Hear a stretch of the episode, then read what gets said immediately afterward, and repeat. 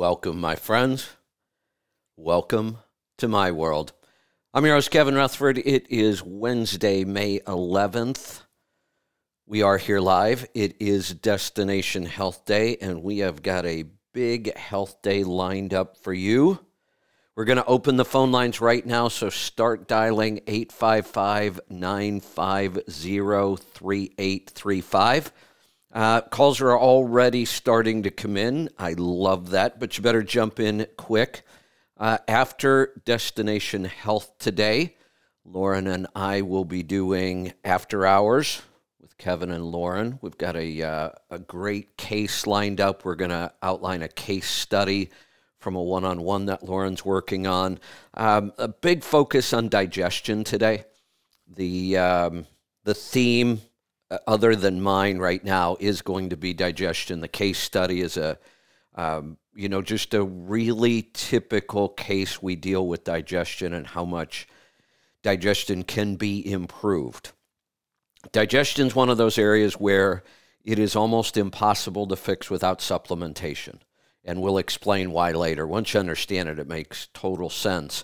But our goal would always be to use the supplements to fix the problem and then move on without supplements would be the goal. So we'll talk about that more in After Hours. Then Lauren and I will also do live Q&A on HealthyTribe.com. So big day lined up. We're going to jump right into it and get started. Pick up the phone and join us. I'll get to those calls here in just a little bit.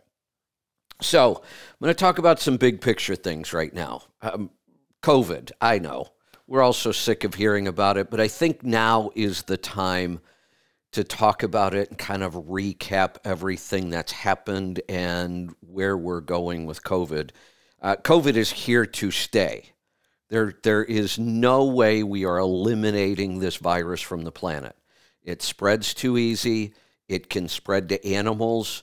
If they were to come up with the best vaccine possible, which the one we have should just be thrown out, honestly.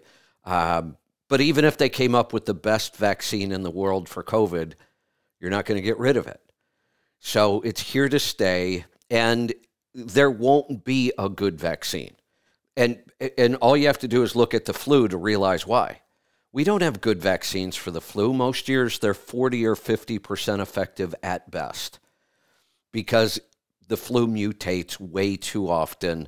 They have to try to guess what strains are going to be the dominant strains each year. They're up to putting 2 and 3 and 4 different vaccines into one shot, which makes them more dangerous. They'll tell you it doesn't, but it absolutely does. And that's what's going to happen with COVID vaccines at some point. They will create multiple vaccines for multiple variants, and then each year you're going to have to try to figure out which you should take. And it's just not a very effective system. The system that works far better, and we know this from the flu as well, is just keep your immune system healthy. And then you're protected from all of the variations or variants. Now, one may mutate to become much more deadly. It could happen any time with the flu. If we remember right, the big pandemic of 1918 was a flu. That could still happen at any time. We could get a really nasty strain of the flu. We could get a really nasty strain of COVID at any point. And if you're depending on vaccines, it'll be too late. By the time they develop a vaccine for a really dangerous variant, lots of people will die, just like with the flu. When we have a bad flu year, people die. The vaccine doesn't stop that. The vaccine will never stop that with COVID. And right now, this vaccine has a horrible track record. You know, it would be, I don't even know if it would be satisfying to go back from the very beginning of COVID and list all of the things that we said. And when I say we, I don't mean me or just Let's Truck. I mean all of the people who understand human biology and nutrition and really paid attention to the data and said, look, this is how it works. This is what happens. Almost everything that came out of the natural health world was banned, deleted, censored, ignored, ridiculed, called disinformation or misinformation. I don't know what the hell the difference is anymore. And yet most of it now, if we look back, has turned out to be true. I could do a whole show on that, but why bother? The people who would listen to that show probably already realize all that. The people who will never admit those things will never admit those things, no matter how obvious it is, no matter how much data there is. I'm all of these high-profile cases, and I guess high-profile I mean by people we all know, celebrities, they're in the media, sports, whatever. Lately, they're all getting COVID multiple times. I think Stephen Colbert was the latest. They had to stop his taping again. They just did recently because he believes he has it again.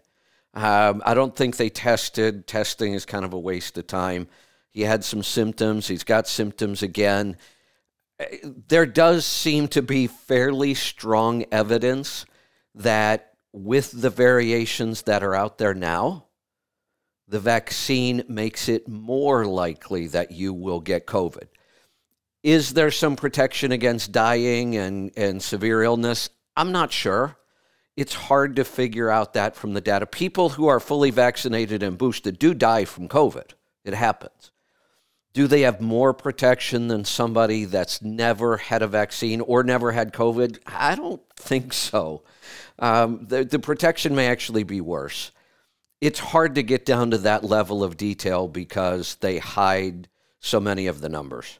Trying to get good data on this has always been difficult. It's not any easier now. But the FDA has been sued. They have released some data, and you can see why they don't want to release more. The data does not look good for anything that they recommended. So this is going to get worse. In the beginning, one of the things that I talked about a lot was, why aren't we helping people get more metabolically healthy? We're spending trillions of dollars on COVID. We put ventilation systems into schools for no reason whatsoever. That was not necessary. We wasted incredible amounts of money on doing stupid things to try to protect people against COVID and just ignoring the fact that you could make big improvements in outcomes just by supplementing just vitamin D, some zinc, some basic nutrients that we should be getting from our food. Just remember, that's all supplements are. Supplements are just nutrients that we should be getting from our food, except our food supply sucks. So to think that, oh, he says supplements prevent COVID. They do. Good nutrition prevents COVID. Good nutrition prevents many diseases. We should not be this weak and vulnerable. So there's nothing magic about supplements when we say, look, get your levels of vitamin D, zinc, some other things, get those levels up, and you are better protected against COVID, the flu, a cold, pneumonia, any of these things. Simply because your body has the right nutrition, not because supplements are better than drugs. They're not even close to the same. Supplements are food, not drugs. They're nutrients.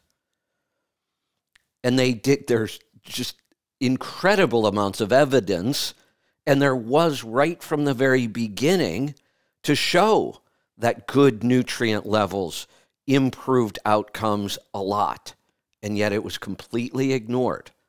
Now, you could make the excuse that there was too much going on with trying to figure this out and developing vaccines and all the other stuff the government was doing, and they just couldn't take the time to try to encourage people to get healthier and maybe give them some ideas on how. Not that the federal government is good at helping people get healthy. They're not.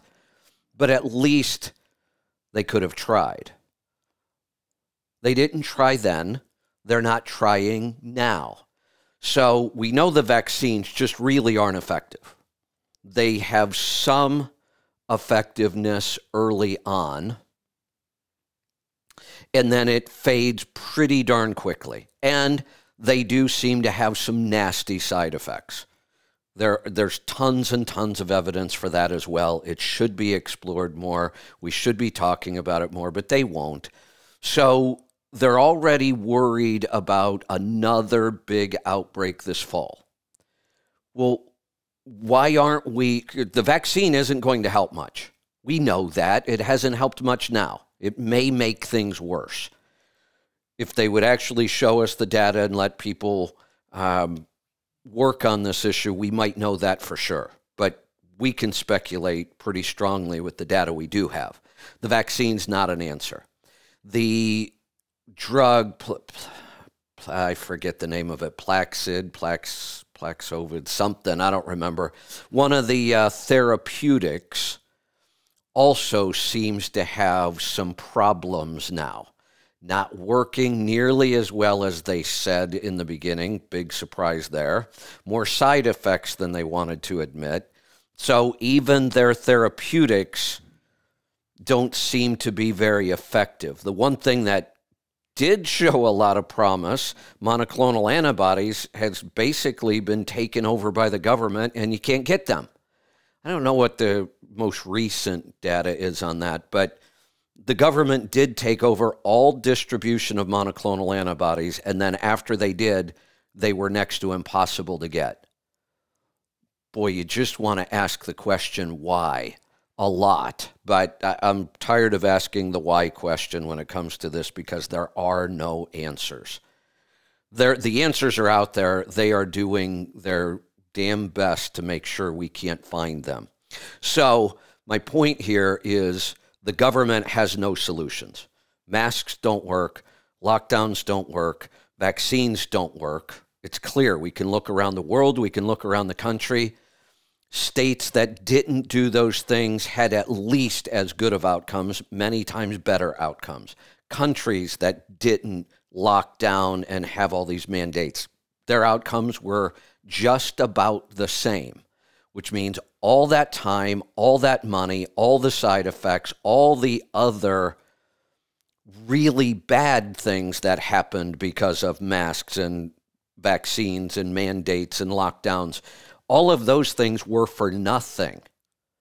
We suffered from those things for nothing. They did not improve outcomes.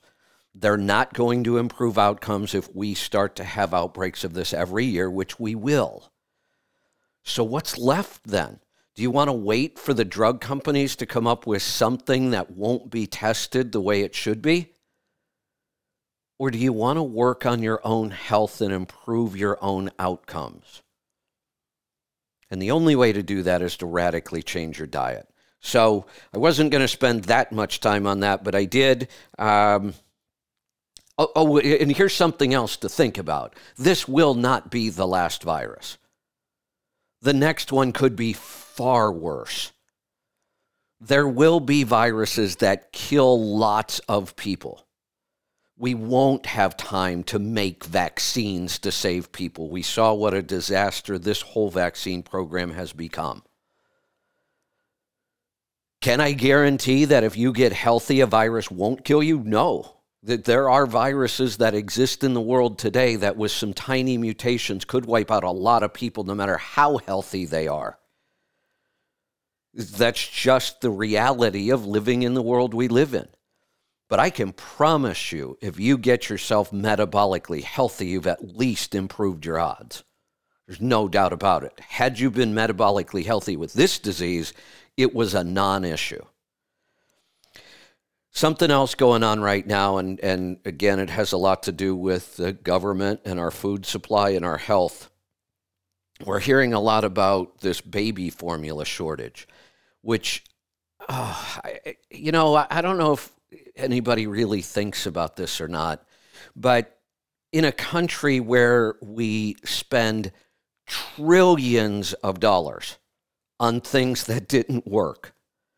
Trillions. I don't think most people understand how much money has been spent on COVID and how much that really is. In a country that is that wealthy, we have shortages of the food that we feed our children. We shouldn't be feeding them that. I'll talk about that in a minute. But people do. And, at least they have something to eat. And how did we get to the place where 40% of the grocery stores are now reporting that they're out of baby formula and they can't get it? Something is really, really wrong. That doesn't even make sense. How did we not see it coming? And let's go back to what they claim started this. It can't be the whole thing, but it's certainly a big part of it. Baby formula has been recalled because it killed babies, killed them. Didn't make them a little sick. It made some of them really sick, put babies in the hospital, killed at least two. From formula. Oh, by the way, the FDA has to approve that formula. So the FDA's approved formula has killed babies. They had to recall it. Now we don't have enough. But here's the part that makes me just a little insane. The FDA, right on their website, there is a question on the website. Are homemade formulas an alternative? First off, it's sad that we have to ask that question of the government, that we're not intelligent enough as human beings, adults, to understand that, yes, there are other ways to feed babies other than formula made by big corporations, approved by the FDA, and killing babies. Are we too stupid about nutrition and food now? We have to ask the FDA? And I'm not just talking about breastfeeding. That's absolutely the best. Anybody that argues that is an idiot. There is no way we will ever make a baby formula better than nature and God have already done. It's as good as it gets. I get it. Some women can't breastfeed. Some women don't want to. So they depend on this formula. But here's the answer from the FDA. We're in a crisis. Parents are spending hours driving around trying to find formula for their babies. We should be looking at every alternative possible. But here's the answer to this question from the FDA. Are homemade formulas an alternative? No. The FDA advises parents and caregivers not to make or feed homemade formula to infants. No, don't do it, the FDA says. Just suck it up and figure out how to find some formula when it's not on the shelves. Here's their reason. Homemade infant formula recipes have not been evaluated by the FDA and may lack nutrients vital to an infant's growth. Okay, the stuff that has been approved by the FDA could kill your baby, and we had to recall it. But we don't want you to make any at home. You might miss out on a nutrient. Holy shit. I feel like my head is going to explode over this. First off, the stuff that killed babies when it's not contaminated is still pure garbage. It's the standard American diet for babies. It's garbage. It's not meant to be nutritious. It's made cheaply, like most of our food supply. The FDA approves it. Oop, look, we made it so cheap, we cut so many corners, we killed a couple babies. Oh, we'll recall it and fix it. But in the meantime, let your baby go hungry. Don't even attempt to make food on your own. That's too dangerous. Unbelievable. Let me say this loud and clear. If you have an infant at home, there are excellent recipes to make formula at home, far better than anything they sell in the store. And do not let the government or the FDA scare you because you don't know enough to make sure you have the right nutrients. Oh, when is it going to end? When are we going to realize we can't listen to them? We can't put our faith and our trust in government agencies. They fail us over and over and over. This is why they don't want you making formula. This is why they don't want you growing a garden. They don't want you learning how to prepare and preserve your own food, because then you wouldn't be dependent on them. You wouldn't have to go ask the FDA if it's okay to make formula for my baby. If you are looking for a recipe, I posted a really good recipe on HealthyTribe.com. If you aren't a member of HealthyTribe.com, I'll still share it with you. And there are lots of good recipes. This is one I really like. It comes from a farm that I'm familiar with. One of the owners and original founders of the farm is an NTP. It's Mount Capra Farms in Washington. It's a goat farm.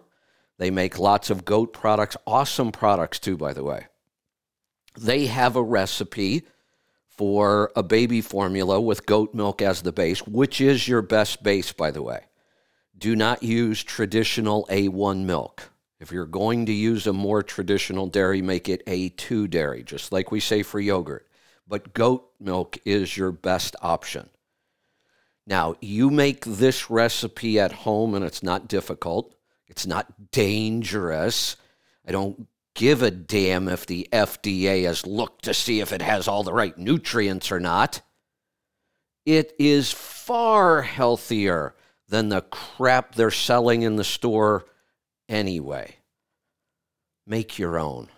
And then when your baby comes off formula, don't go buy baby food at the store. Make your own. Yes, it can be a lot of work. Children are a lot of work, but that's okay. All right, I was going to spend some time on gardening and food preservation. I think I'll save it for another day, because we do have some calls and we've got a lot going on today. I'd love to hear any thoughts you might have on the baby formula. I hope people talk about this. This is outrageous, really. Let's go to the phones. Let's go to Michigan. Kim, welcome to the program. Up next, Kevin's going to make Alruderai breast milk yogurt. Yeah, why not? There you go. Yogurt is a good first food for babies, you know, when they do start to eat, as long as it's good quality yogurt you made yourself, not the garbage in the store. Absolutely. Lockdown 2022, the sequel. You're talking about their coming together. There's another China virus on the way. Well, just before midterms, of course. Yeah, so there's that. We will have an outbreak right before midterms. There's no doubt. I mean, it's just the natural cycle of viruses like this, the flu, the cold, pneumonia. We do have... They know the election cycle. Yeah.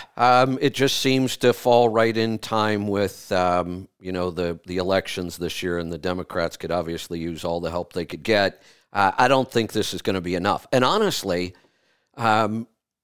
it could be worse for them. I mean, at some point, aren't people going to realize that everything they've told us is basically a lie? Oh, absolutely. Hey, and I got to tell you, I listened to a bunch of shows last night, and I think it was the first Friday. You had a guy talking about autonomous trucks, cannabis, and porn, and then you had a guy that was excited because he escaped the ministry. I mean, what a great way to start. I remember that show. That show was hilarious, yeah. Oh, my gosh. Well, hey, the reason why I'm calling is because on Facebook, I'm in one of Dr. Jack's 100-Year Heart program. We're doing fasting. Oh, good. It's like a 21-day fast. Actually, it's... 2 3-day fast or 2 5-day fast. I'm actually on day 4 of my 5-day. But the things that you can drink are plain black coffee, water, Pellegrino. Well, some of the people are looking at Pellegrino and they're grabbing the flavored stuff and they're not finding anything in it except natural flavorings. Well, to me, that's a chemical that your body shouldn't have. But of course, we can't seem to find any information on it. The FDA does comment, kind of ties into what you're saying. The FDA does approve it, though. It's some kind of essence of bugs or fruit peelings or anything that they can think of that would make it sound natural. And we know that it's just a chemical. Well, but I can't find any information on... Let me stop you there. We don't know that it's a chemical. There are lots and lots of natural flavorings that have no downsides whatsoever. Essential oils. You mentioned fruit peelings. That's an awesome source of flavoring. The essential oils that come out of citrus, lime, lemon, they're fairly powerful antioxidants. There's no real downside to them. So the term natural flavoring is so generic, it doesn't tell us anything, but it doesn't mean it's bad. Right. One of the things that we've done with products we bring into our store, and the reason they're allowed to list certain things under these big headings, natural or even artificial flavors. I'd rather not see them, but they may not be all that bad. Natural flavors could be good, could be bad. The reason they're allowed to list it is because if you had to list every single ingredient, it makes it easier for somebody to copy your recipe. And I get that. We as consumers should do a little more homework if we're concerned about that, and we always do. Some of our products say natural flavor. We dig to make sure there isn't something in there we don't want. MSG could be considered a natural flavoring. We don't want MSG anywhere near our food. So you do have to, if you're really concerned about these things, you do have to do a little more homework. Without doing the work, I would say whatever flavorings they're putting in Pellegrino, probably not bad.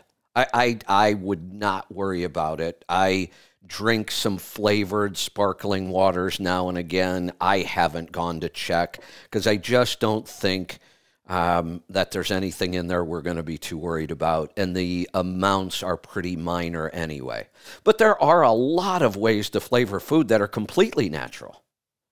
And healthy and good, nothing wrong with them at all. They don't necessarily have to just be some chemical. Now, then there's some weird things, and I've talked about them in the past, vanilla and raspberry flavoring. When you see something that is vanilla flavored, raspberry flavored, if we find out that it's not true vanilla that creates that flavor, it's very possible that the compound that was used comes from a beaver's anal glands. That's actually a real thing. It I guess, tastes like vanilla. I know that's a little weird, but, and here's the thing. We might say, oh, well, that's gross. That's awful. Well, is it though?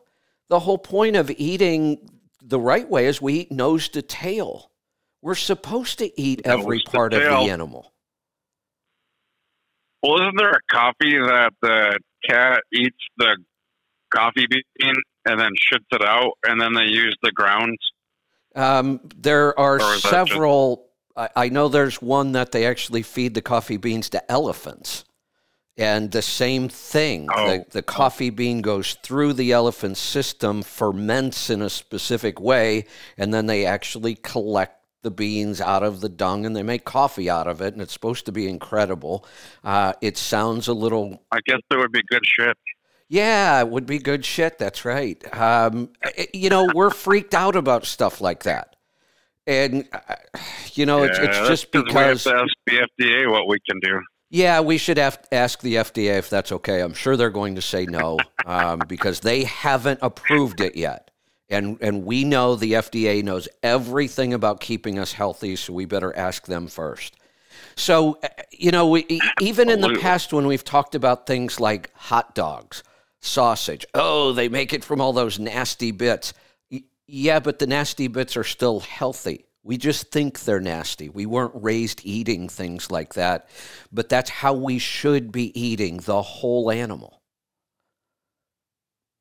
Well, you're from Ohio, or the Ohio area. I'm from Michigan, and something big over here is called head cheese. Oh, yeah. And if you can get good head cheese, oh, man, it's amazing. Yeah, but it freaks people out. Eat it. Yeah, only when they know what they're eating. If they don't, they believe this is really good stuff. And I'm trying to find some head cheese made by the same people that make that really good liverwurst. Oh, boy. I think it's U.S. Wellness. U.S. Wellness Meats, yeah. Is that who it is? That liverwurst is amazing stuff. In fact, you just reminded me. I went to look for some in the freezer the other day, and I am out. I need to order some. There you go. Get it before there's another shortage on food. Yeah, you know, hey, one thing that I haven't heard you talk about yet are these food processing plants that are burning down or blowing up or falling off the world. You know, I mentioned it the other day, but just the only thing I mentioned was that I need to go do some more digging and reading, because you can't trust any I've seen the headlines. I've seen memes with, you know, all these dots around the globe. And I haven't verified that these stories are even real. And it shouldn't be hard. I mean, that's a pretty big deal. Right. But it's time-consuming. You know, we know that certainly there have been several here in the U.S. We had, you know, a connection with one, Azure Standard. I just talked to the owners a month or so ago. I guess it's been a little longer than that now. I was on the road a while. They had one of their plants burned down. Now I think they did an investigation and they found the reason. But honestly, I'm not even sure if I believe some of that stuff anymore.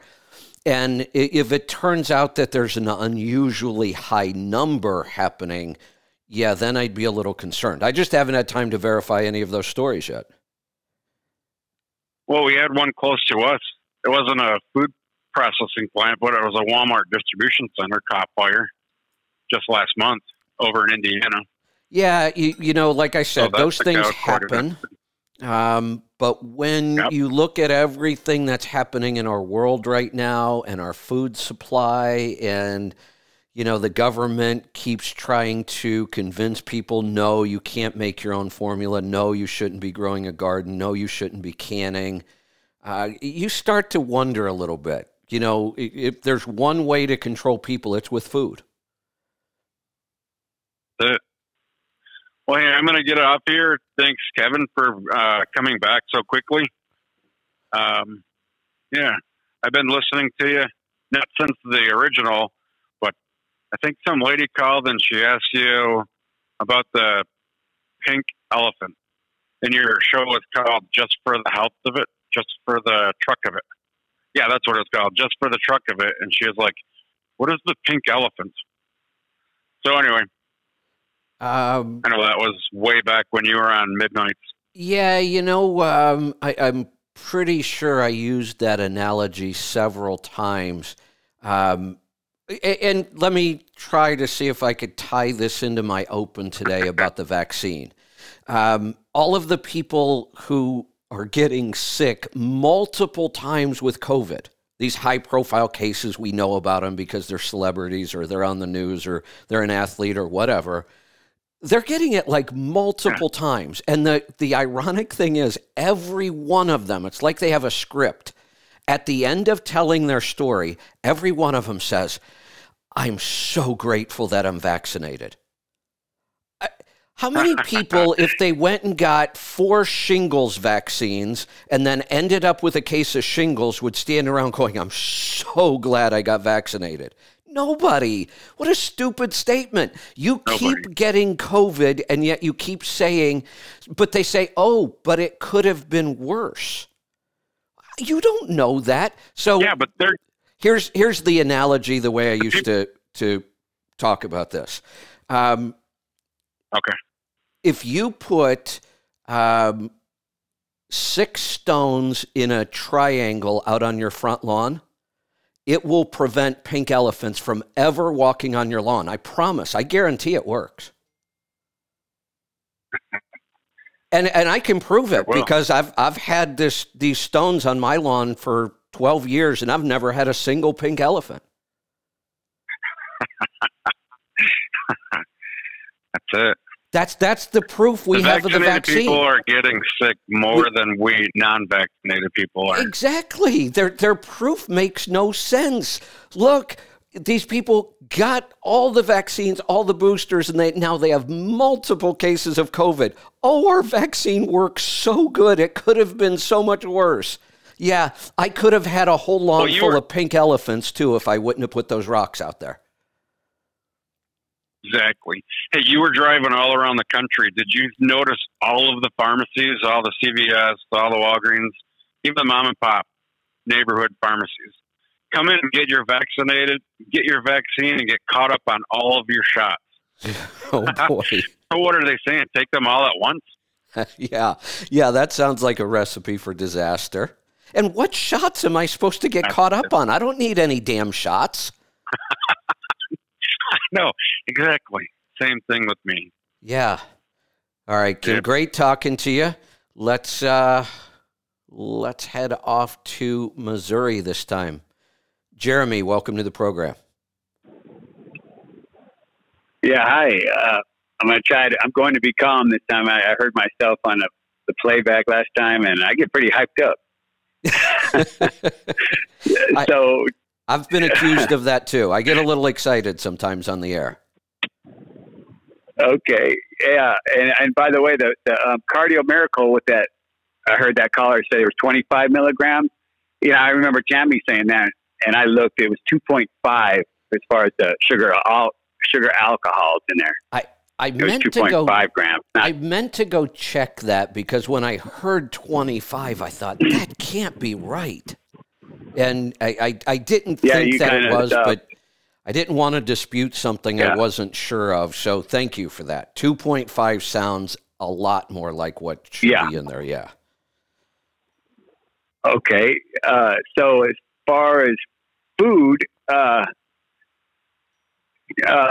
you know, as far as you said, you had those, you know, you like to have chilies on hand, hatch chilies or something that you keep. Yes. Cook with.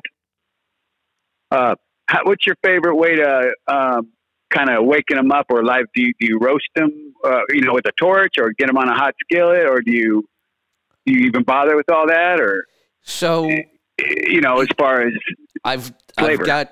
I get hatch chilies several different ways. So most years I will order a case or two of fresh chilies. They pick them, they pack them, they ship them to you. And then I will roast them myself, although I'm probably not going to do that much anymore. The best way to roast them, if you've ever been in New Mexico during chili season, and that smell, they have these big, giant tumblers, and there's a torch, you know, running underneath them, and they tumble and roast, and they smell incredible. I love that smell. That is really the best way to do it. I don't have one of those. I know. I don't have one either. So I've used it. I've used a torch. I've used a screaming hot pan. I've used a grill. Okay. The problem that I find is with all these other methods, by the time you get it roasted the way you want, it's a little overcooked for me. So I've tried several times. It's a lot of work. So now what I started doing is I started buying them pre-roasted and frozen. So I still get a case or two every year, but they roast them ahead of time. Then they freeze them. And I'm going to freeze mine after I roast them anyway. It's the only way to preserve them. So I let them do the roasting. They do an awesome job on it. Wow. And then they come in like flat packs, so they stack really well in your freezer. Now, here's another product that I found, and I'm not sure why, but this particular product has the best hatch chili flavor I've ever had, even better than the fresh roasted stuff I get. You can find it at Costco, and I don't know the name of it. I can picture the label in my mind. I use it constantly. It says hatch green chilies. It's a jar. It's a jar of chilies. It's a jar. Yeah. And it's green. It's a green jar. Yeah, I've seen that. Hatch chili. I think I've gotten that. Yeah. The flavor of that stuff is amazing. So I do both of those. I do get the fresh roasted, frozen right from the Hatch Valley, but I also keep in stock this this stuff from Costco. Okay. Yeah, I was putting hot water in a bowl with it, with chili, you know, and letting it soak, and tried that too, and then chop it up, dice it up later, like 15 minutes, and it trying to bring out some flavor. But I didn't know if you but yeah, thanks for that. Yeah, the stuff in the jar from Costco is excellent. And it's pretty clean. Yeah. I think there's like maybe calcium chloride in there, which is kind of a preservative to keep the color. Nothing I'm too worried about. There isn't much in there other than chilies. I think a little bit of lime juice. But whatever they do, that to me is the essence of Hatch green chili flavor. Okay. Yeah, I think I've had some of that. I liked it too. As far as braising and stuff, I was kind of looking to get some, you know, I didn't know if it using those dried chilies and soaking them or roasting them would make a better, you know, more authentic or anything like that. That's why I was asking if you had good ideas, and you did. I still enjoy getting the fresh chilies and roasting some myself, but it's a lot of work, and they do a better job, and then, you know, the stuff in the jar is really convenient because it's shelf stable. Yeah. And yeah. Heck yeah. That was so interesting about the caller that said about the ferments. Jeremy, let me interrupt you for a second. I just had a thought. So one of the things I could certainly try is either starting with their fresh roasted or roasting myself, doing a little bit of seasoning of it, some salt, some lime juice, maybe a couple other things I could think of, a little garlic. And once I get a recipe the way I want it, I could can my own. I don't know why I didn't think of that. Oh, yeah. Yeah, then we have we have a whole jar. Yeah, and we can customize our size, because a lot of times when I use chilies in a recipe, I'm only using like a half a pint or less.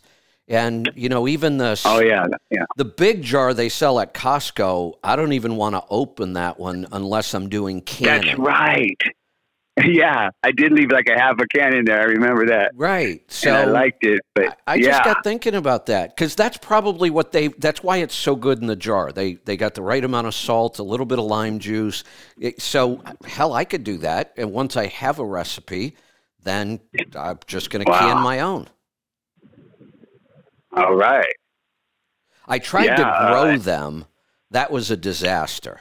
Hatch chilies do not grow well in Oregon at all. No, they didn't grow well at all. And that's the reason Hatch is famous. Something about their valley and the conditions and those chilies just taste very unique.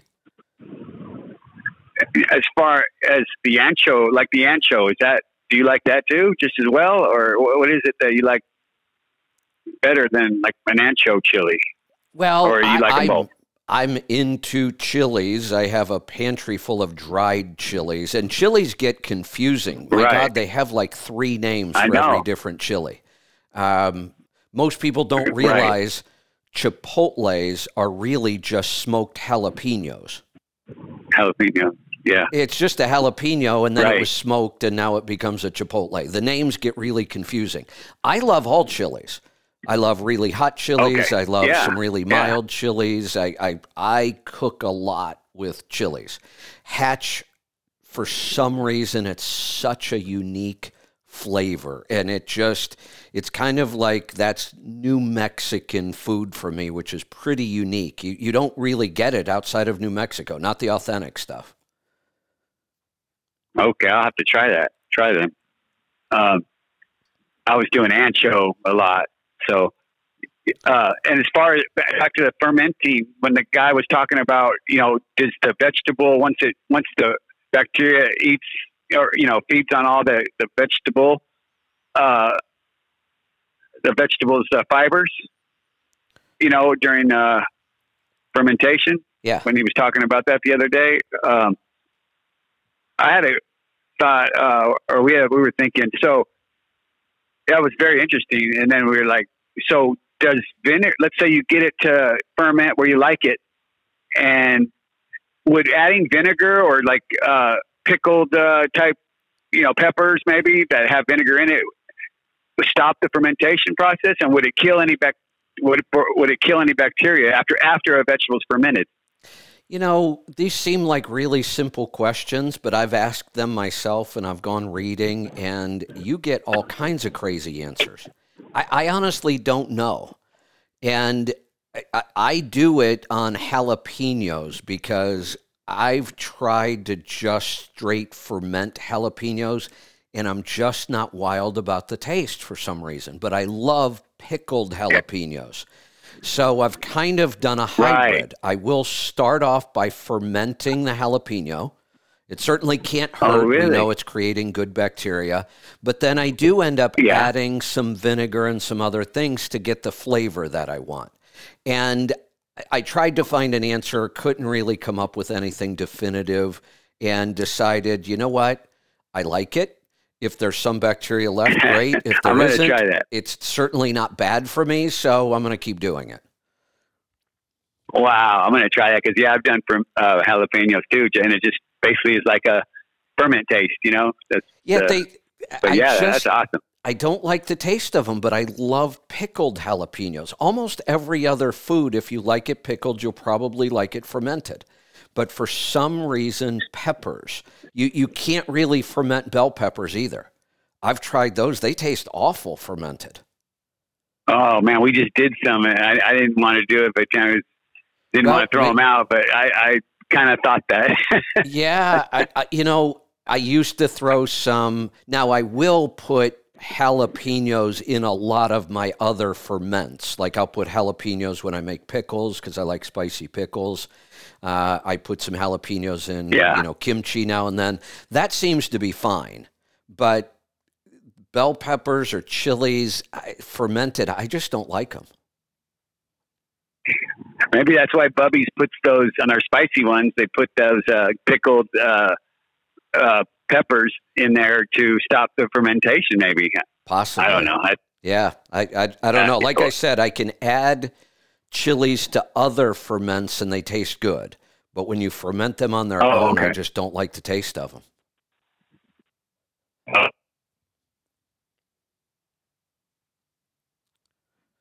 Oh, Jeremy, did we lose you? I'm here. Oh, there you are. Okay. Hello? Yep. Oh, okay.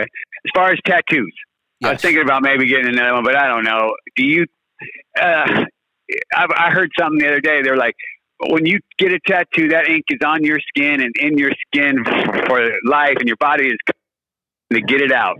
Do you think that's true? I don't know if that's true or not, but I have kind of rethought tattoos. I got my first when I was 17, and I don't know, I have 3 or 4. I won't get another one. Now that I understand health better, here's one of the interesting things. I don't know what the long-term effects of having that ink, in your body.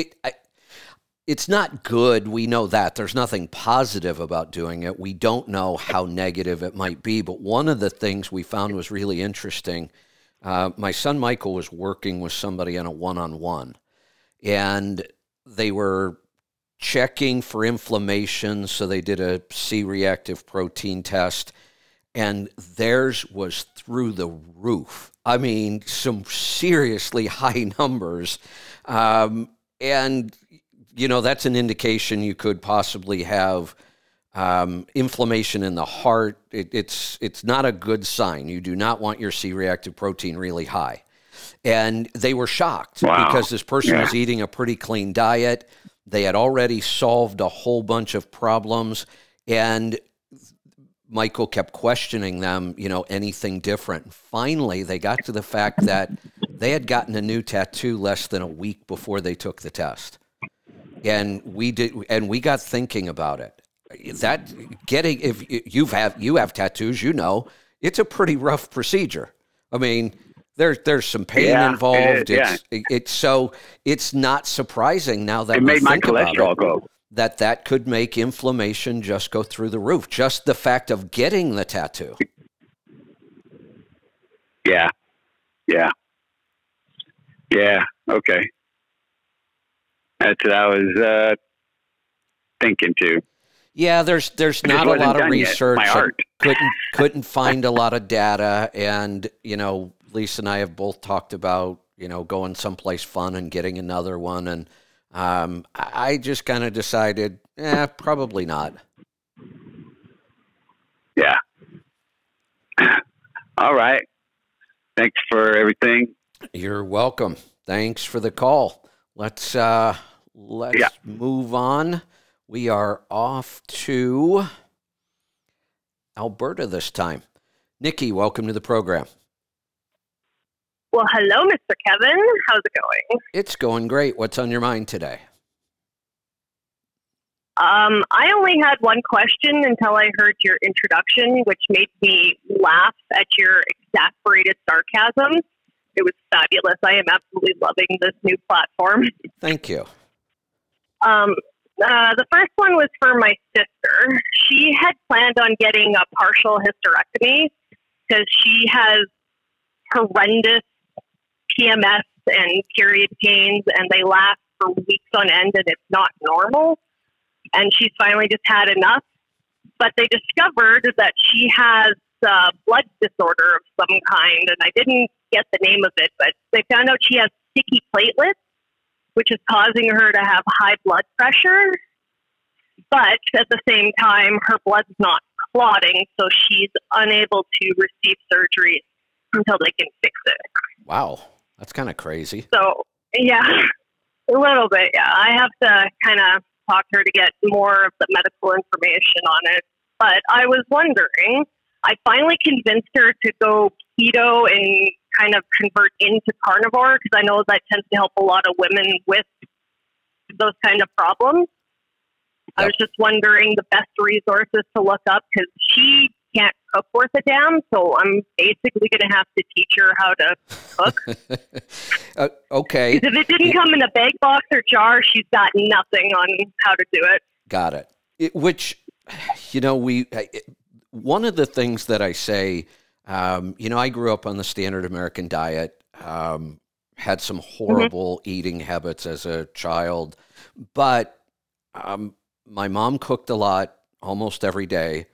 I started cooking early as a teenager, and I think that was one of the things that saved me from the worst effects of the standard American diet. We didn't eat out a lot when I grew up. We didn't eat much out of a box, almost all of our vegetables came out of a can, but at least it was mostly just, we ate bread and all the things we shouldn't have. But for the most part, it was a slightly healthier version of the standard American diet. Yeah, that's true. She homemade bread and pizza dough and pasta instead of buying it because she figured it was healthier. Oh, boy. Yeah. Yeah. So what kind of a resource are you looking for? I mean, keto, we have a couple of great courses. So I would start there. Books, if she is open to the carnivore diet, then I would highly recommend the Carnivore Code and the Carnivore Code Cookbook. I just went through the Carnivore Code Cookbook yesterday. And I have some pretty exciting recipes I want to try. There's some really interesting. At first, when I heard, how do you write a cookbook for carnivore? It's meat. I mean, how many different things are you going? But they came up with some pretty unique stuff in there. I do a lot of experimenting with food, and I would have never thought about some of this stuff. So that's where I would start. If she wants to go more keto, our courses are really good. We have a couple of them. If she's more, and I would actually push her more towards carnivore. We are finding the best results. That was the thing, but she loves fruit, so she kind of wanted to go paleo after she fixed her problem. But. Well, hold on, because this is something else that I didn't get this message when I read the book, The Carnivore Code. I don't know if it wasn't in there. I just missed it. But in the cookbook, in the beginning, the first couple chapters, he kind of goes back over the science of what the carnivore diet is, why it works. And I didn't realize He is actually fairly heavy on adding fruit to your carnivore diet. Oh. Once you're metabolically healthy, and here's his reasoning, and it actually makes some sense biologically. So one of the reasons we believe carnivore helps so much is because all plants, I shouldn't say all, but most plants have chemical defenses. They don't want to be killed. We know about their phytates, their lectins, their oxalates, proteins, proteins like gluten and gliadin. They're all designed so that typically bugs and pests and things won't eat the plant and kill it. Those things are powerful enough that they can kill some of the insects. They certainly stop them from eating that plant. Those things aren't powerful enough to kill us as human beings, but they make us sick. They cause problems in digestion and all kinds of things. The reason that he says fruit is one of your safer bets, and he also distinguishes between sweet fruit and unsweet fruit. Unsweet fruit are things like tomatoes, avocados, olives. Those are all fruits. We don't think of them as fruit, but they are. And they're the unsweet fruit. So we can certainly eat more of the unsweet fruit, even if we're not metabolically healthy. Avocados are excellent for you. But he talks about fruit being safer because it doesn't have the chemical defense, because it doesn't need it. When you eat fruit, you're not killing the plant. You know, if you want to eat a head of broccoli, you have to kill the whole plant. You want to eat cabbage, you kill the whole plant. But when you eat fruit... And they're also man-made, too. Yeah, so when you eat fruit, you're not killing the plant. Having animals or human beings eat the fruit is actually the way that plant spreads itself. The seeds are usually protected against digestion, and later on you go deliver the seeds back to the ground with a load of fertilizer. I think we all know what I'm talking about here. Absolutely. Yeah. I do, and that makes perfect sense, yes. It does. So now we do have to be careful because today's fruit is so hybridized to be outrageously sweet, but you can also just choose varieties that aren't quite so sweet. You know, if you eat a really tart apple... We know that that has less carbohydrates than a really sweet apple. Pineapples. Pineapples, when I was growing up as a kid, they were tart. Now they're so sickening sweet, they make your teeth hurt. So, you know, we can tell the difference. So I would encourage people, add fruit, add fermented vegetables, because we know that fermenting gets rid of some of those chemical defenses. Just be careful you don't overload yourself with sugar based on how metabolically healthy you are. Right. But that's later on down the line after you've kind of sorted yourself out. Yeah. But if she wants to go, well, let's think about this. Here's another advantage. And this is kind of what I've been saying about the way I've been eating. I eat mostly carnivore about 3/4 of the day, almost exclusively carnivore some days. So by the time I get to 6, 7 o'clock when I'm about ready to eat the last time for the night, some days I'm at 0 carbs or less than 5. I mean, that's really, really low. When I was on keto, I used to do 40 or 50 carbs a day. So if I'm only at 5 or 10 carbs by the end of the day, a big sweet apple with some nut butter, it's not going to hurt. Oh, my favorite dessert now. I know. I love that. And we have got some awesome new nut butters in the store. Yes, I saw the posting for that as well. Just I live in Canada, so getting it shipped up here is a bit much for me. I know. I can't come stateside anymore until things have sorted themselves out. So kind of stuck. Isn't it crazy that what's standing in the way of you and a really awesome product is all created by the government? Yep. And considering I haven't been sick in nearly a decade because I've been taking supplements, even though I was eating crap food, I still felt a lot better. And if I did get a cold, it'd be like a scratchy throat for 12 hours. And then I was over it. Meanwhile, the rest of my family's sick in bed for a week. Good. It was really weird. Good. And I was like the most overweight of my family. And according to our physicals, when we compared them, I had the healthiest cardiovascular. Like I had really low cholesterol, like glucose was low. Everything was low where it was supposed to be, high where it was supposed to be. Blood pressure was like 100 over 60, considering I'm like 100 and some pounds overweight at the time. Wow. Yeah, that's pretty incredible. Now, the only thing I would change in there, the one thing, we've been so brainwashed into thinking cholesterol should be low. It shouldn't be. And especially as we get older, all of the science shows the higher your cholesterol is as you get older, the longer you're probably going to live. And I remember Michael on those NDK Matter videos talking about tattoos and how they can mess up your cholesterol test. And if you're going to get a tattoo, do it after the doctor's appointment. Yeah. Yeah. And it's because we know that when there is inflammation in the body, cholesterol is actually the way the body fixes it. We always assumed because all that cholesterol was at the spot of the clot and the inflammation that the cholesterol was causing it. Turns out, no, the cholesterol's there because that's how we fix it. So you go get this tattoo, your body is horribly inflamed from this. The numbers were, I was shocked when I saw the numbers. Yeah, for weeks until it's healed. Yeah, so your body starts cranking out cholesterol to try to heal it. Indeed. Okay, so that helps with the first part, the place to start. If I have more questions, I'll contact either you or your son, because Michael's been a big help with my journey since 2018. So. Good.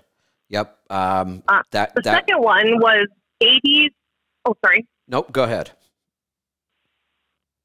Babies and vaccines. I know for the most part, most childhood vaccines aren't really good for us.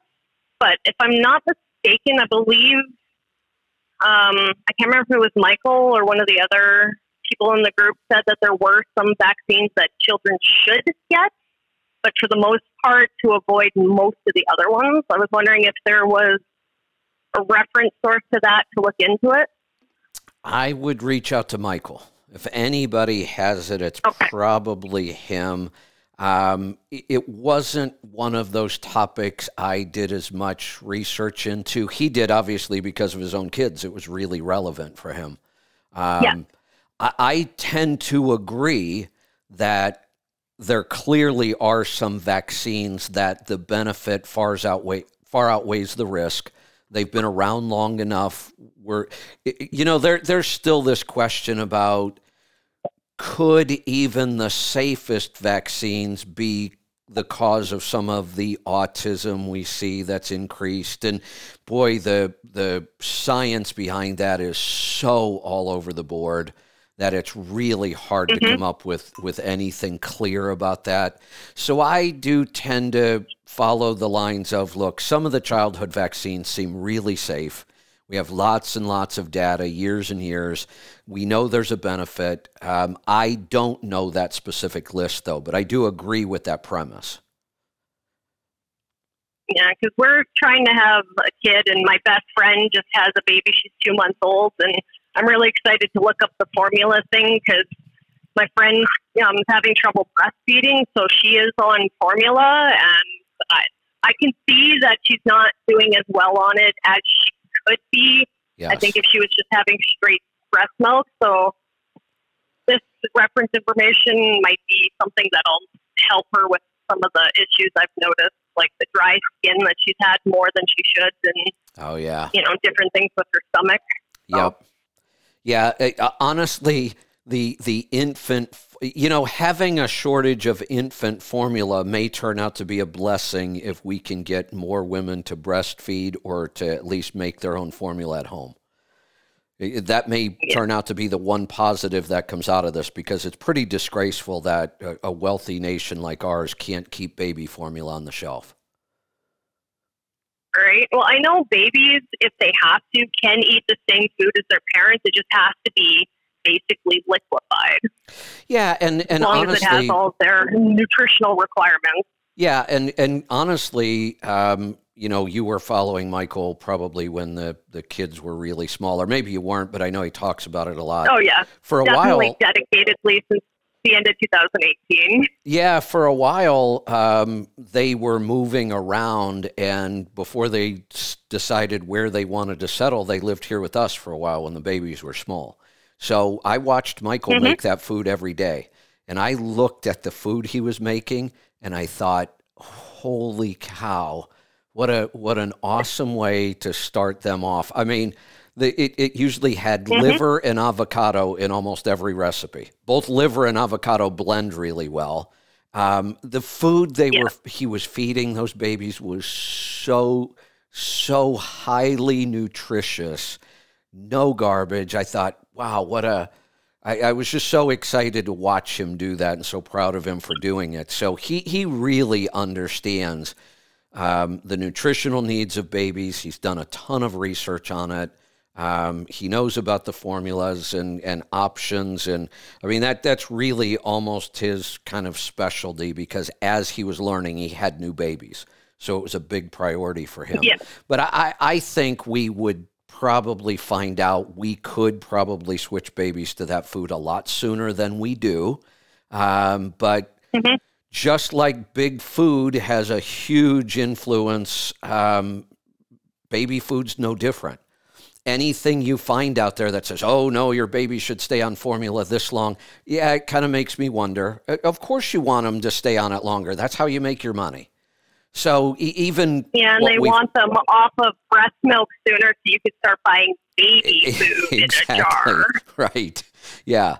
Yeah. So, and like I said, the formula and the baby food, that's just the standard American diet for babies. It's garbage. Yep. Perfect. Well, that helps on both fronts. And I will definitely get in contact with Michael again and see what he has to say with stuff. And I'll see if I can set up a consultation or something with my sister to help her out, because she is the pickiest eater on the planet, and she's been trying really hard since she's seen me get a lot healthier to expand her food horizons, but she's just struggling because she's been eating basically child foods since she was a child. Yeah, I know. It's... you know what? She's willing to try. That's a good thing. Like I said, I would have her read the Carnivore Code first. Yeah. Well, the one good thing going for her, she absolutely loves fish. Oh, good. So good. She's going to try that. But she doesn't have a lot of money, so it's really hard to find good quality fish and get it in the quantity for the month of shopping. That's a good point. Fish is expensive, and the good quality stuff is really expensive. Hopefully, though, you can save enough money by not buying. You know, when you eat this way, the amount of food you eat decreases, the variety decreases, so you're not buying 6 different flavors of Doritos and 4 different flavors of Pop-Tarts. Yeah. So you end up saving some money there at least. Like after the third month, we were spending less than half on groceries, and that was including buying an entire cow for the year. That's awesome. Freezer. That's awesome. Yeah. So that worked out great. I love that. Okay, well, I will let somebody else ask some questions. Thank you very much for your help, and I am definitely loving this new platform. Thanks, Kevin. Thank you. Great stuff. Let's go to Wisconsin. Tim, welcome to the program. Kevin, how you doing today? Doing good. What's on your mind? I had to bring out my yellow notepad and take notes as I was listening, make a few comments. First off, on the tattoo thing, you've read Dr. O'Brien's book. He goes into tattoos pretty thoroughly, and I think after you read that, you probably would never want to get another tattoo. That's kind of what I figured. Yeah.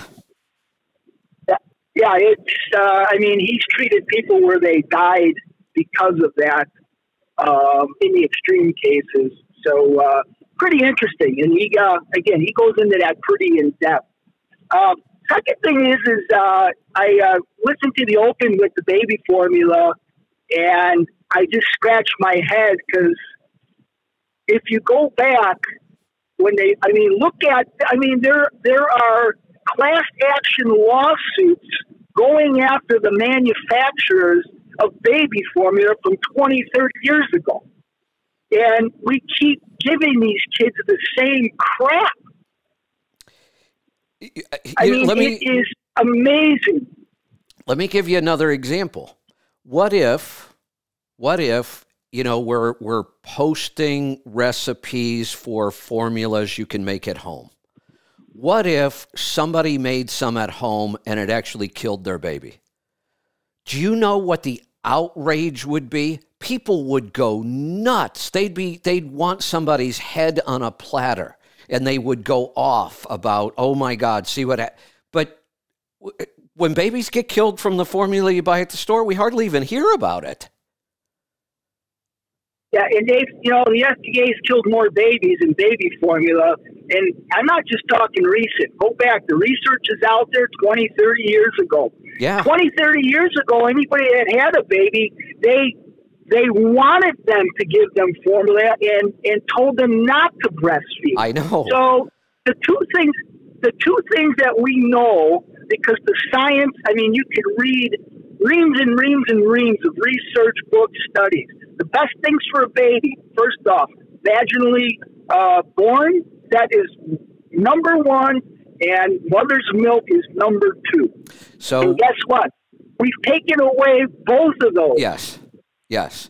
And a lot of people don't realize it, but many, I don't know if I can say most, but many of the C-sections aren't medically necessary. They're actually done for convenience. No.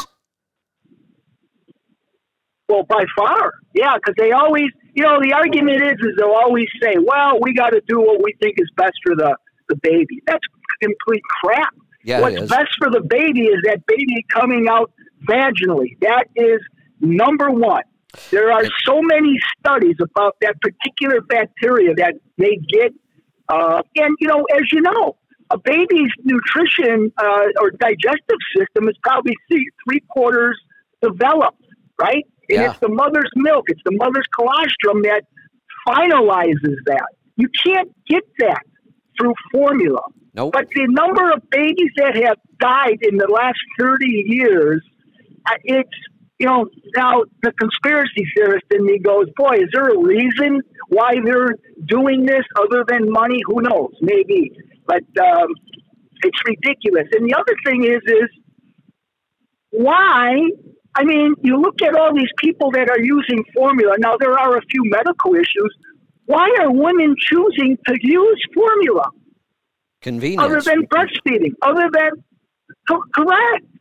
But it's because they're being told it's better for your baby. It's better. You want what's best for your baby, right? Yeah. That's what they're doing. I know. And they're killing them. Well, literally in some cases, we know for sure that the fully FDA-approved formula just killed babies. And the FDA's answer is, oh, no, you can't make it at home. We haven't approved that recipe yet. It might not have all the nutrients you need. Yeah, but it's not going to kill me either. Well, I think you came up with another show that you're going to be doing, and that'll be for, infants and nutrition for them. So you're going to have to hire someone to do that, because that is really the key, is those kids. I tell people that all the time. How many calls do you take a day? You're talking to people, even today, listening. Oh, yeah, I got all these issues. I'm so sick. And the first thing you always ask, well, what are you eating? Well, yeah, I know. But, I mean... So it almost seems like, the percentage of people, adults, that you can help, stick with the young ones. At least you got a chance that you can get a conversion, But then again, it's going to take the parents, to buy in and to, I've talked to so many people. I had a woman lost 100 pounds and then went back to eating the way she was. I'm like, why? Well, I don't know. I just like eating. And even though she lost 100 pounds, that addiction to what she's been eating is so strong. Even after a year, could not beat the addiction. Yeah, sugar and sweets and all that. Yeah, and that's a big part of it, the addictive nature of that food, the fact that the food processors have something called the bliss point. They actually formulate food so that it's almost irresistible, like you just want to keep eating it. We know that. It's all documented. They've been doing it for decades. But here's the other thing that we've convinced people of. We've convinced people that you can go on a temporary diet, you can change the way you eat, lose weight, but we never tell them you can't go back to eating the way you used to eat or you'll get, and it seems like such common sense, but we've been so brainwashed. You know, I see all these commercials on TV for these diet plans where they provide the food. And I've priced it. It's outrageously expensive. If you think eating, all pastured meats and, homegrown eggs and all that stuff is expensive, look at plans like Nutrisystem and Weight Watchers and other plans that provide the food. I don't know if Weight Watchers does or not. Nutrisystem, there's plenty of them out there. That food is really expensive, and nobody seems to understand that if you use Nutrisystem to get to the weight you want to be, you have to keep eating that food the rest of your life. Well, those diets never work because it's a reduction of calories. And correct. Reduction of calories is not a way of sustainability. You're right. It's not, so even it's proven over and over and over. You bring up a good point. Even if they tried to eat that food the rest of their life, they probably wouldn't be able to. At some point, you feel so deprived that you start eating again, and that's what happens. So I think it's so ironic if we go back to the early days of keto, all the naysayers tried to say, oh, it doesn't work. Well, you can't say that anymore. Low carb is so powerful at helping people lose weight and get healthy. You can't deny that it absolutely works. It works better than anything else we've tried.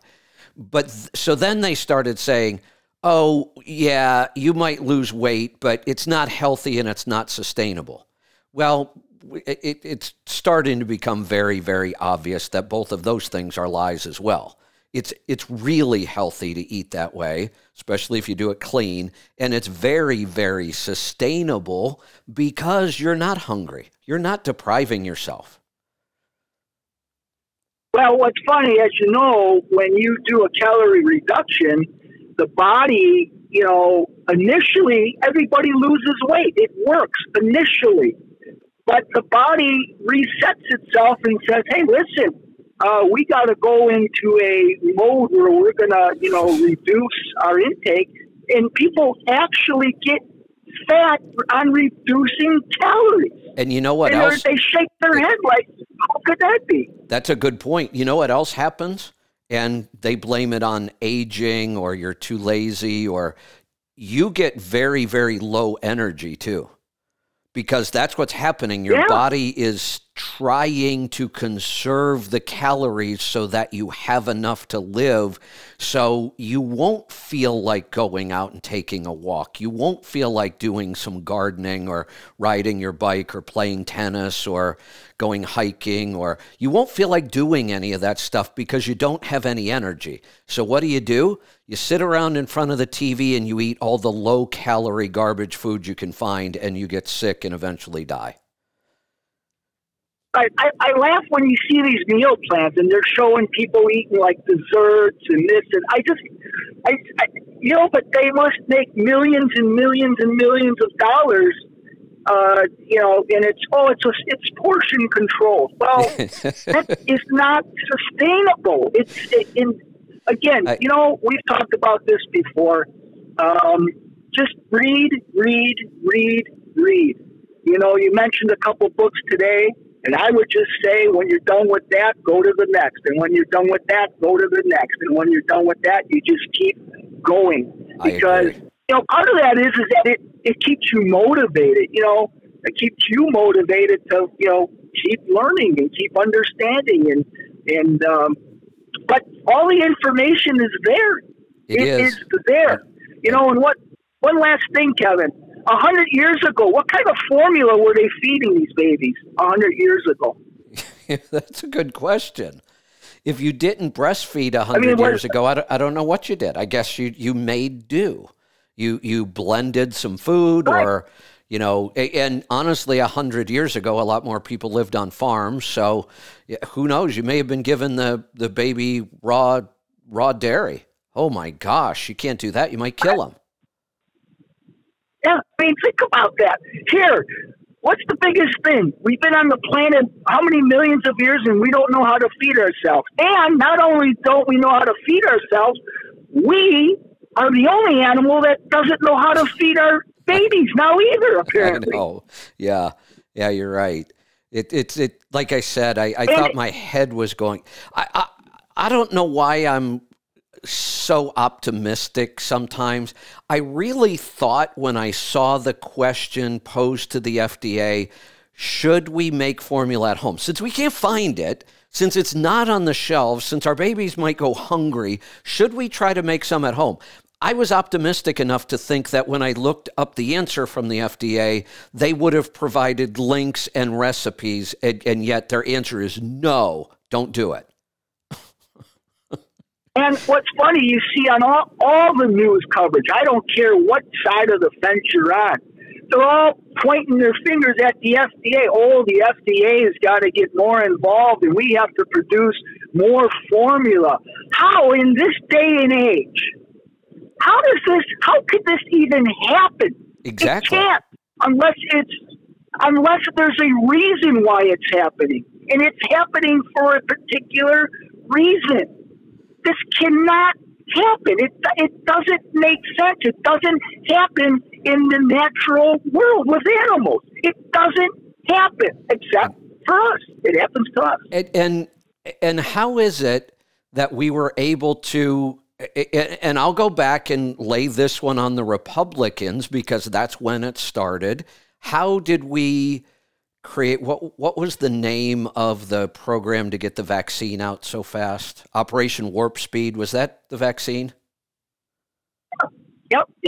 So we rallied all of our resources as an outrageously wealthy country, although we're so far in debt now it's hard to call us wealthy anymore, but we can keep printing money for a while. We were able to raise trillions of dollars to give out for things that weren't effective, that weren't necessary. Changing ventilation systems in schools. We got this vaccine produced on a massive scale. And yet we're telling parents, too bad, the shelves are empty and you shouldn't be making your formula at home.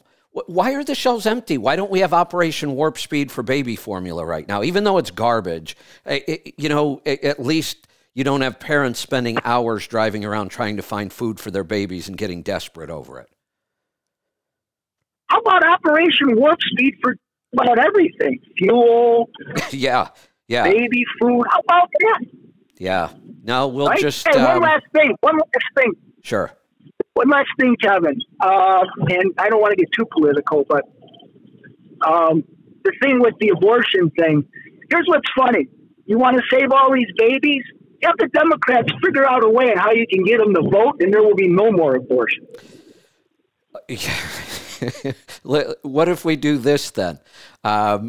This is very, very tongue-in-cheek and sarcastic, by the way. Every parent gets a vote for their child. Yeah. Here's what's interesting. Here's what's frustrating to me. I have a daughter that's 30. I proposed this question to her. She's an educated girl. I says, listen, what's your stand on abortion? I kind of had an idea. And she says, oh, it should be legal and this and that. And I go, okay, I understand. And I said, but, I mean, do you actually understand, you know, what actually happens, what the process is, and that particular thing. I don't care what you think. When a baby's 40 weeks, that's a life, right? I don't care what your opinion is. That's a life. So, and again, it's like everything else in life. If you're not educated, you know, they have all these people thinking that, oh, these are just cells. It's not a life. It's just some group of whatever you want to call it. And then we're just going to get rid of that little whatever it is. And you can never have, you know, if you want to sit down on both sides and say, hey, listen, you know what, let's settle on a time frame, 10 weeks, 15 weeks. I think both sides would probably be, you know, happy. But the Democrats, no, they want to push the limit. They want to do 40 weeks. What did they put on the Senate floor today, Kevin? I know. Look what they put on the Senate floor today. I know. 40-week abortions. And you got to be freaking kidding me. Kevin, a woman could be pregnant and say she gets murdered, so then the DA will come back and they'll charge two murders, right? Because the woman was pregnant, right? And it doesn't even have to be that's all that woman has to do is test positive for being pregnant, and that's a double murder. But it's okay to abort a 40-week-old baby. That's not murder. It blows my head off. That's impossible to reconcile. That's why it blows your head off. You can't reconcile that. You can't, right? And no. If it's not a life, then I guess the only other way to describe it would be it's a tumor. Well, I guess. I mean, but that's how that side promotes that. It's not a life. I know. You know, it's woman's. But again, go here. You can go and research and look at the process of abortion. Go look at through the different stages of what they do. When we start getting into the 20 weeks, 24 weeks, go read it. It'll make Tim, you sick to your freaking stomach. Tim, tongue in cheek again, sarcastic, just in case people don't get that. I'm going to have to institute a new rule here on the show. Since this is a topic now, we're going to be talking about abortion. You and I need to go back to the beginning of this conversation, and we need to declare that for the moment we're identifying as women so we can talk about this. Hey, I'm non-binary, so there you go. What the hell does that even mean? I don't understand that word. I don't know. It just sounds cool to me, so I guess I'm going with the cool term. There's another one. There's an awful lot of terms I don't even understand. I have no idea what the term non-binary means. I don't get it. I don't even know who it refers to. But then there's another one I keep. What the hell is cisgender? Yeah, I know a couple things. I know man, woman, boy, girl. I guess, and you know, maybe that's all one needs to know. I don't know. Just to be clear, I don't care what anybody does to their own body. I don't care if they cut off their plumbing and replace it with indoor plumbing. I don't care who they sleep with. And I'm sincere about that. I'm not being sarcastic. I think that's everybody's right as an adult. I'm not even going to get into the thing with gender and children, because that'll make me insane. As an adult, I believe that everybody has the right to do that. Just don't force me to learn new pronouns because, you know, that's how you want to be referred to. Just tell me what your name is. You know, I'll call you whatever name you want, but I'm not changing my pronouns or trying to guess what somebody wants to be referred to as. But as far as the behavior, the surgeries, whatever you want, go do it. I mean, that's your right. Yep, I agree. I mean, especially, you know, with you're leaning, you're a libertarian. I don't really know what I am, to be honest with you. But because I'm the same, sometimes on both sides there's good points, but you know. We just want less government. We don't want to be told what to do, how to do it, when to do it, why to do it. And hey, don't bug me. I don't bug you. Do what you want. One more thing while we're on this topic, because I was going to say I'm sure I've pissed off a lot of people, but Probably not, because I don't think there are that many people that listen that would be offended by this topic. But just to put a little bit of common sense back into it, when is this whole acronym going to end? So I don't even know if I'll get this right, but I think I saw last night LGBTQ+. You know, we keep adding new letters to the end of this one. It's hard to keep up with. Maybe that, I don't know what the plus is for. Maybe that just means now that there could be an unlimited number of identifications for this. Does anybody even know what all those letters mean? You know, the new White House secretary, you know, when they announced her, they didn't announce the first thing, her qualifications or where she came. No, they announced her gender and her color of her skin. That's all that they cared about. I mean, who cares? Is the woman qualified to do the job or not? That should be the only basis of determination, not who you live with or sleep with or the color of your skin. I guess she's really intelligent, but they didn't even talk about that much. No, they didn't even talk about that till like the end of the conversation, which it's incredible to me. But you know, that's the world that we live in. Yeah, it's honestly, it's as optimistic as I'd like to be. It's kind of a mess. Well, I've been listening to you for so long, Kevin, and the nice thing is that as things have changed through the years, you've been able to look at them and adjust the way you feel or opinion on things. And I agree when you tell people that, hey, you know what? I don't know what to believe because I've never seen anything like this. And you're spot on. I don't know what to believe. I mean, don't either. You would like to think that, you know, hey, things will get better, or I don't know what is going to happen. I don't get it. I don't understand it. I don't either. You know, all we can do is keep doing what we do. You know, I part of my open today was going to be about gardening and canning and preserving food because I think they are really, really valuable skills in a lot of ways. If we want to live better, there are things that, you know, gardening is so good in so many ways. But I'm also, without being, you know, a conspiracy theory nut, I am concerned about our food supply. And, you know, I'm not going to be the one that gets surprised when it's not baby formula you can't find on the shelves, it's food. That's a really, really dangerous place to be. But I know if that occurs, that's coming. I hope it isn't, but it's hard to ignore all the signs, and we're going to talk more about it. You know, I'm getting ready to do a bunch of canning again. I just canned a bunch of meat. I was getting low. We're going to do a turkey recipe and can that because it's one of my favorites. And I think we're going to do a video and a tutorial.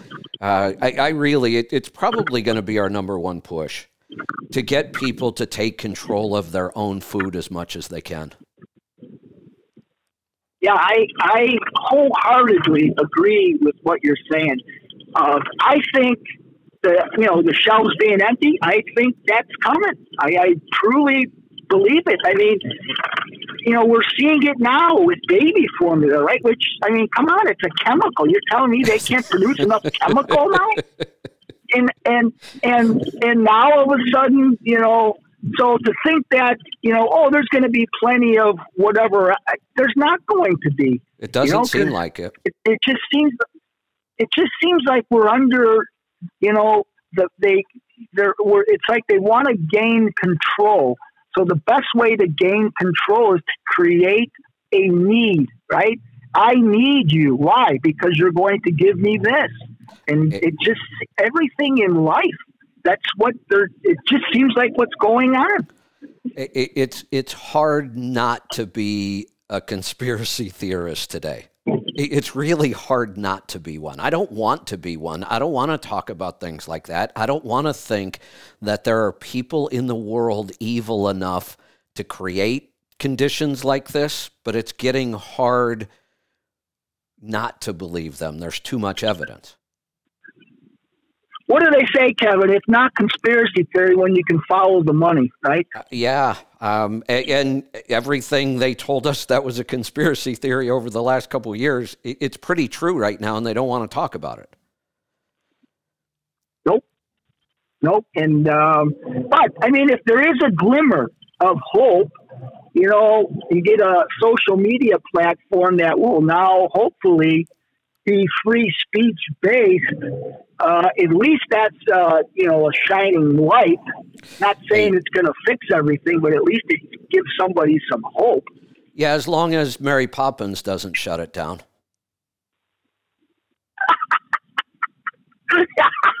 I mean, Kevin, how are people that freaking stupid? They watch that, they go, "Oh no, she's going to do a great job." I mean, that's stupid. It blows my mind. I can't even, you know, go down that road about, you know, the whole disinformation thing. Like I said, we could easily go back and create a really long list, and I could do a show, and I would only have to pick one person, honestly. There's so many I could go after, but, you know, Fauci alone, all the misinformation that he spread over the last 2 years, he's got to be the king of the whole misinformation thing.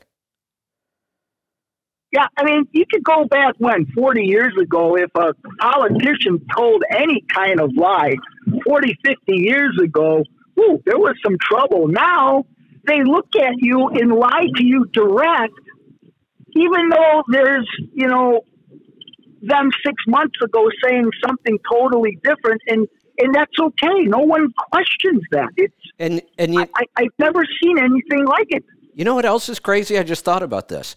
40 or 50 years ago, it was much more difficult to prove they lied, and even if you could prove it, the only people you could really tell are the people in your immediate circle that you talk to every day. Now, when they lie, right, it's recorded multiple times. You can't deny it. We have you on video saying this. We can now spread it around the world in a second, and yet it doesn't seem to be effective. You know, I don't know if this kind of relates. I think it does, but that movie, Once Upon a Time in Hollywood, did you ever see that movie? No, I don't watch many movies. If there's a book, I'll go read the book. Okay, so that was based on, you know, Sharon Tate murders, and the ending was kind of interesting because it was something totally different. But anyway, a buddy of mine said to me, he says, and he's like 67, he says, hey, he says, well, I wonder if the younger generation even understands any of that, what happened back then. And I never went and read that book, Helter Skelter, so I'm reading it. I read it. And I'll tell you what, I don't know if you've ever read that book or listened to it. And that's back from, you know, that was in 1969, and there are so many similarities, I hate to say it, but about control and mind control. It's really, it'll scare the hell out of you. Yeah, it really will scare the hell out of you. Yeah. Because that's how many years ago, 50 years ago, so whatever it is, and nothing has really changed. You know, the other thing it's about... I didn't realize, and I don't know why I didn't realize it, but I thought that the book 1984 was more recent than it was. That book was published in 1949. Yeah. 1949. Yeah. I may go back and read that one again, too. I don't recall a lot of that book. I think I'm going to go read that. Tim, I'm going to cut you loose. I see we've got Lauren. I see we went way over time today, which is fine. I love this new format.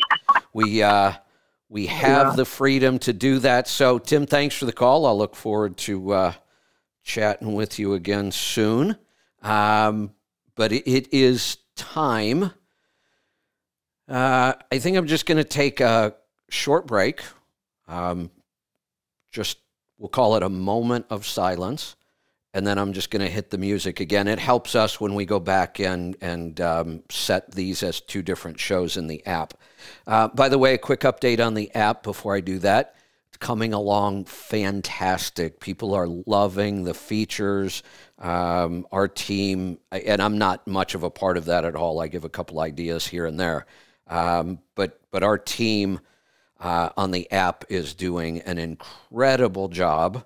And I know I don't like to put out timelines on tech projects because things happen, but we are shooting to release the app to the general public in the beginning of June, I think. We're not that far away. So still some bugs to work out, still some features to add. I'm really excited about it. It's a great listening experience, and it's easy to find episodes. Every episode we create will be available forever. There is going to be a subscription service. There will be some shows that we always offer for free. There will be another group of shows that will be a subscription service. We do need to make some money at this to keep the lights on. So it will be very reasonable, and we believe it will provide tons of value. Like every product we put out on the market, that's always our goal. Once that app is out in the world, we'll continue to update it. Just because we release it doesn't mean it's not going to keep getting better. It will. But our focus for the team will shift to creating what we're going to refer to as our studio app, which doesn't necessarily mean a lot to you, the listener, although it's going to have an impact. We are building our own infrastructure from scratch, our own ability to produce and present shows. And it's going to have features that I've looked all over the market. They just don't exist yet. We're going to have the ability for our remote hosts to host an entire show from a phone. And I know you can do that somewhat now. You can't do it the way we're currently doing it. You can't do it with a live stream, and you can't do it with live calls. Not unless you're really good at piecing a bunch of stuff together like we've done right now. And what we're doing is we're taking the best of all of these other platforms that we have to use right now. We're building our own. It may become, like I say, it may become another business unit for us. We may get into the business of hosting other podcasts. We may sell this software when we're done with it as a subscription service to other people who want a podcast. If we pull it off the way our tech team has outlined for me, there's nothing else like it on the market right now. I'm pretty excited about it. So we'll keep you updated on that. Be safe, be profitable, be fit and healthy. Always do the hard work and master the journey.